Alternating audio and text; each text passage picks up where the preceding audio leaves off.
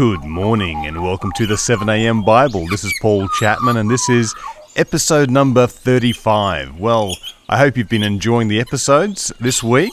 Let's pray. Dear Father in heaven, we thank you so much for your love and mercy to us. We thank you for waking us to a brand new day and we pray for your blessing to be upon us as we open your word together. Please give us food for our souls and we pray this in Jesus' name. Amen. We've been going through the life of Jacob. In the last episode, we looked at Jacob's preparation to meet his brother Esau after 20 years away from home. His conscience was active. The nearer he advanced to Mount Seir, where Esau now lived, the more vivid I believe his memory of his past wrongs against Esau became. He had sent a message to Esau, counting Esau as his lord and himself a servant assuring Esau that God had blessed him with possessions and that Esau should have nothing to fear. Jacob was not returning to claim his inheritance. But no response came back from Esau. Only the news that Esau was approaching with an army of 400 men. Jacob was overcome with fear and distress. He lost his awareness of God's protection that God had given him just a few hours before with the angel uh, armies that had appeared in the front and behind Jacob. And consequently, he lost his faith. Stressed to the max, he took measures to divide his defenseless and unarmed company into two bands, hoping that if one was attacked, the other could escape. Burdened by his conscience, he felt alone and hopeless. He had yet to have an experience with God that would remove all fear and allow him to rest with perfect faith in God's love. His feelings, I believe, were much like Job's when Job cried in Job chapter 7 verses 6, My days are swifter than a weaver's shuttle, and are spent without hope. And in Job 14, verse 18 and 19, And surely the mountain falling cometh to naught, and the rock is removed out of his place. The waters wear the stones. Thou washest away the things which grow out of the dust of the earth, and thou destroyest the hope of man.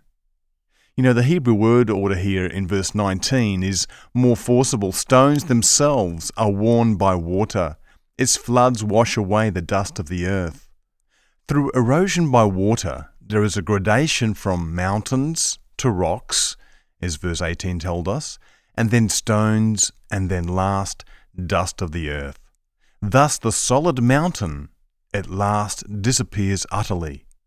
Since these natural objects, when once destroyed, remain in the same unrestored condition, so man, once dead, has no hope of living again in the present order of things. This is how Job felt. His days were spent without hope. For the sinner, we have nothing to look forward to but death. So bowed down was Job in his despair that he cried, I have sinned. What shall I do unto thee, O thou preserver of men? Why hast thou set me as a mark against thee, so that I am a burden to myself? And that was in verse 20 of Job 7. Job felt like a burden to himself. He acknowledged that he was a sinner, but instead of looking to God's mercy, he was so depressed under his troubles that he felt like God was setting him up as a mark or target to shoot his arrows at. Jeremiah felt the same, also under depression and despair. In Lamentations 3 and verse 12, He hath bent his bow and set me as a mark for the arrow. Job's troubles constituted an affliction of terrible bodily sores, on top of the loss of his children and most of his possessions. His physical condition represents, I believe, the natural condition of every one of us. Isaiah chapter 1 and verse 5 and 6 says, The whole head is sick, and the whole heart faint. From the sole of the foot even unto the head there is no soundness in it, but wounds and bruises and putrefying sores. They have not been closed, neither bound up neither mollified with ointment. Commenting on this hopeless condition of people, Ellen White writes in her beautiful book Steps to Christ on page 43 By nature, we are alienated from God. The Holy Spirit describes our condition in such words as these Dead in trespasses and sins. The whole head is sick, and the whole heart faint. No soundness in it. We are held fast in the snare of Satan, taken captive by him at his will, as Timothy 2 and verse uh, 2 Timothy 2 and verse 26 says. God desires, though, to heal us, to set us free. But since this requires an entire transformation, a renewing of our whole nature, we must yield ourselves wholly to Him. You know, that's why many people, I think, find the Christian life so deplorably hard. They want heaven, but they don't want to surrender up their life of sin to obtain it. Self, I think, is their biggest enemy. But you know, God wants to forgive us our sins. In Isaiah chapter 1 and verse 18 and 19, he gives us this invitation here. Come now, and let us reason together, saith the Lord. Though your sins be as scarlet, they shall be as white as snow. Though they be red like crimson, they shall be as wool. If you be willing and obedient, ye shall eat the good of the land. But you know, God can't forgive us unless we are willing to give ourselves fully to Him. You see, with God, forgiveness is more than pardon of sin. Let me share from one of my favorite books, Thoughts from the Mount of Blessing. And this is a book by Ellen White. She writes on page 114 Forgiveness has a broader meaning than many suppose. When God gives the promise that He will abundantly pardon, He adds, as if the meaning of that promise exceeded all that we could comprehend My thoughts are not your thoughts, neither are your ways my ways, saith the Lord. For as the heavens are higher than the earth, so are my ways higher than your ways, and my thoughts than your thoughts. That's Isaiah 55, verse 7 to 9. And she goes on to write God's forgiveness is not merely a judicial act by which he sets us free from condemnation. It is not only forgiveness for sin, but reclaiming from sin. It is the outflow of redeeming love that transforms the heart. David had the true conception of forgiveness when he prayed, Create in me a clean heart, O God, and renew a right spirit within me. That's Psalms 51, verse 10. And again he says, As far as the east is from the west, so far hath he removed our transgressions from us. And that's Psalms 103, verse 12. Removing our transgressions from us as far as the east is from the west. That's what God does. He not only forgives us our sins, but He reclaims us from our sins. It includes the restoration of our souls, where our hearts are brought into harmony with God and we are renewed in life. You know, for those suffering under the burden of a sin polluted heart and life, Jesus gives the same invitation in Matthew as he gave in Isaiah, but in different words. Let's read here Matthew chapter 11, and verses 28 to 30. Come unto me, all ye that labour and are heavy laden, and I will give you rest. Take my yoke upon you and learn of me, for I am meek and lowly in heart, and ye shall find rest unto your souls. For my yoke is easy and my burden is light. You know, taking up the yoke here means uniting your life with Christ's life surrendering up yourself to Him. But this is not easy. Ellen White expressed it aptly again in her book Steps to Christ, page 43. The warfare against self is the greatest battle that was ever fought. The yielding of self, surrendering all to the will of God, requires a struggle. But the soul must submit to God before it can be renewed in holiness. This is the secret to the Christian walk surrender of the will to God.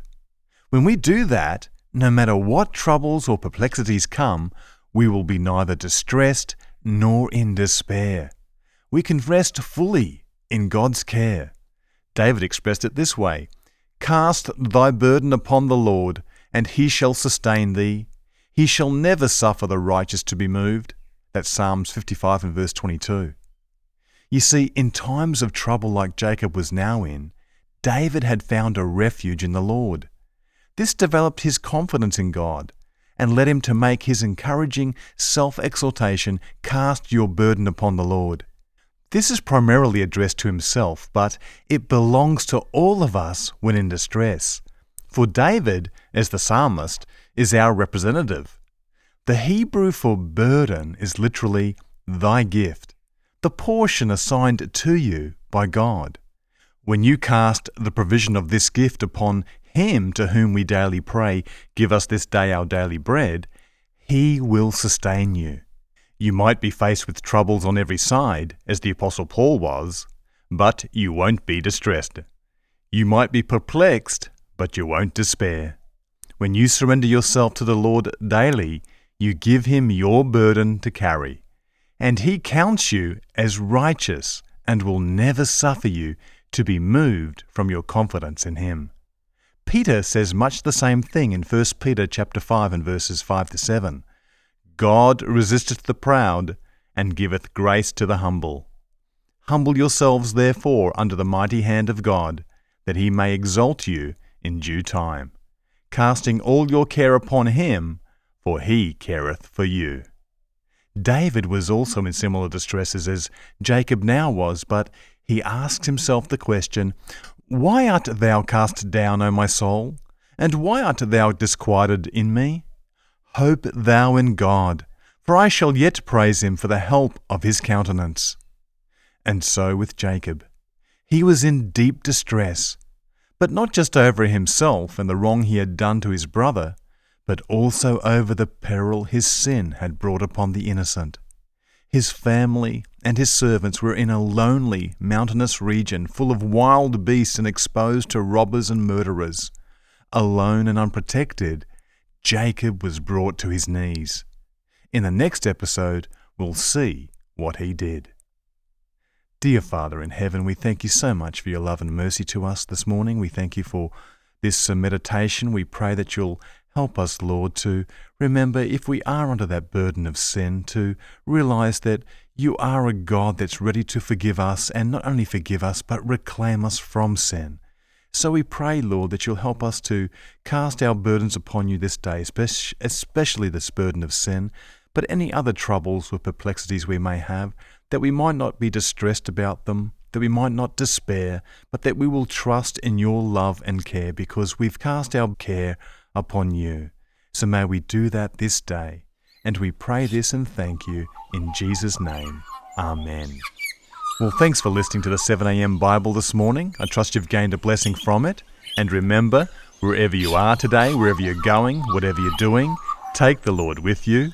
Be prayerful, be careful, and have a great day. And I look forward to you joining me for the next episode of the 7am Bible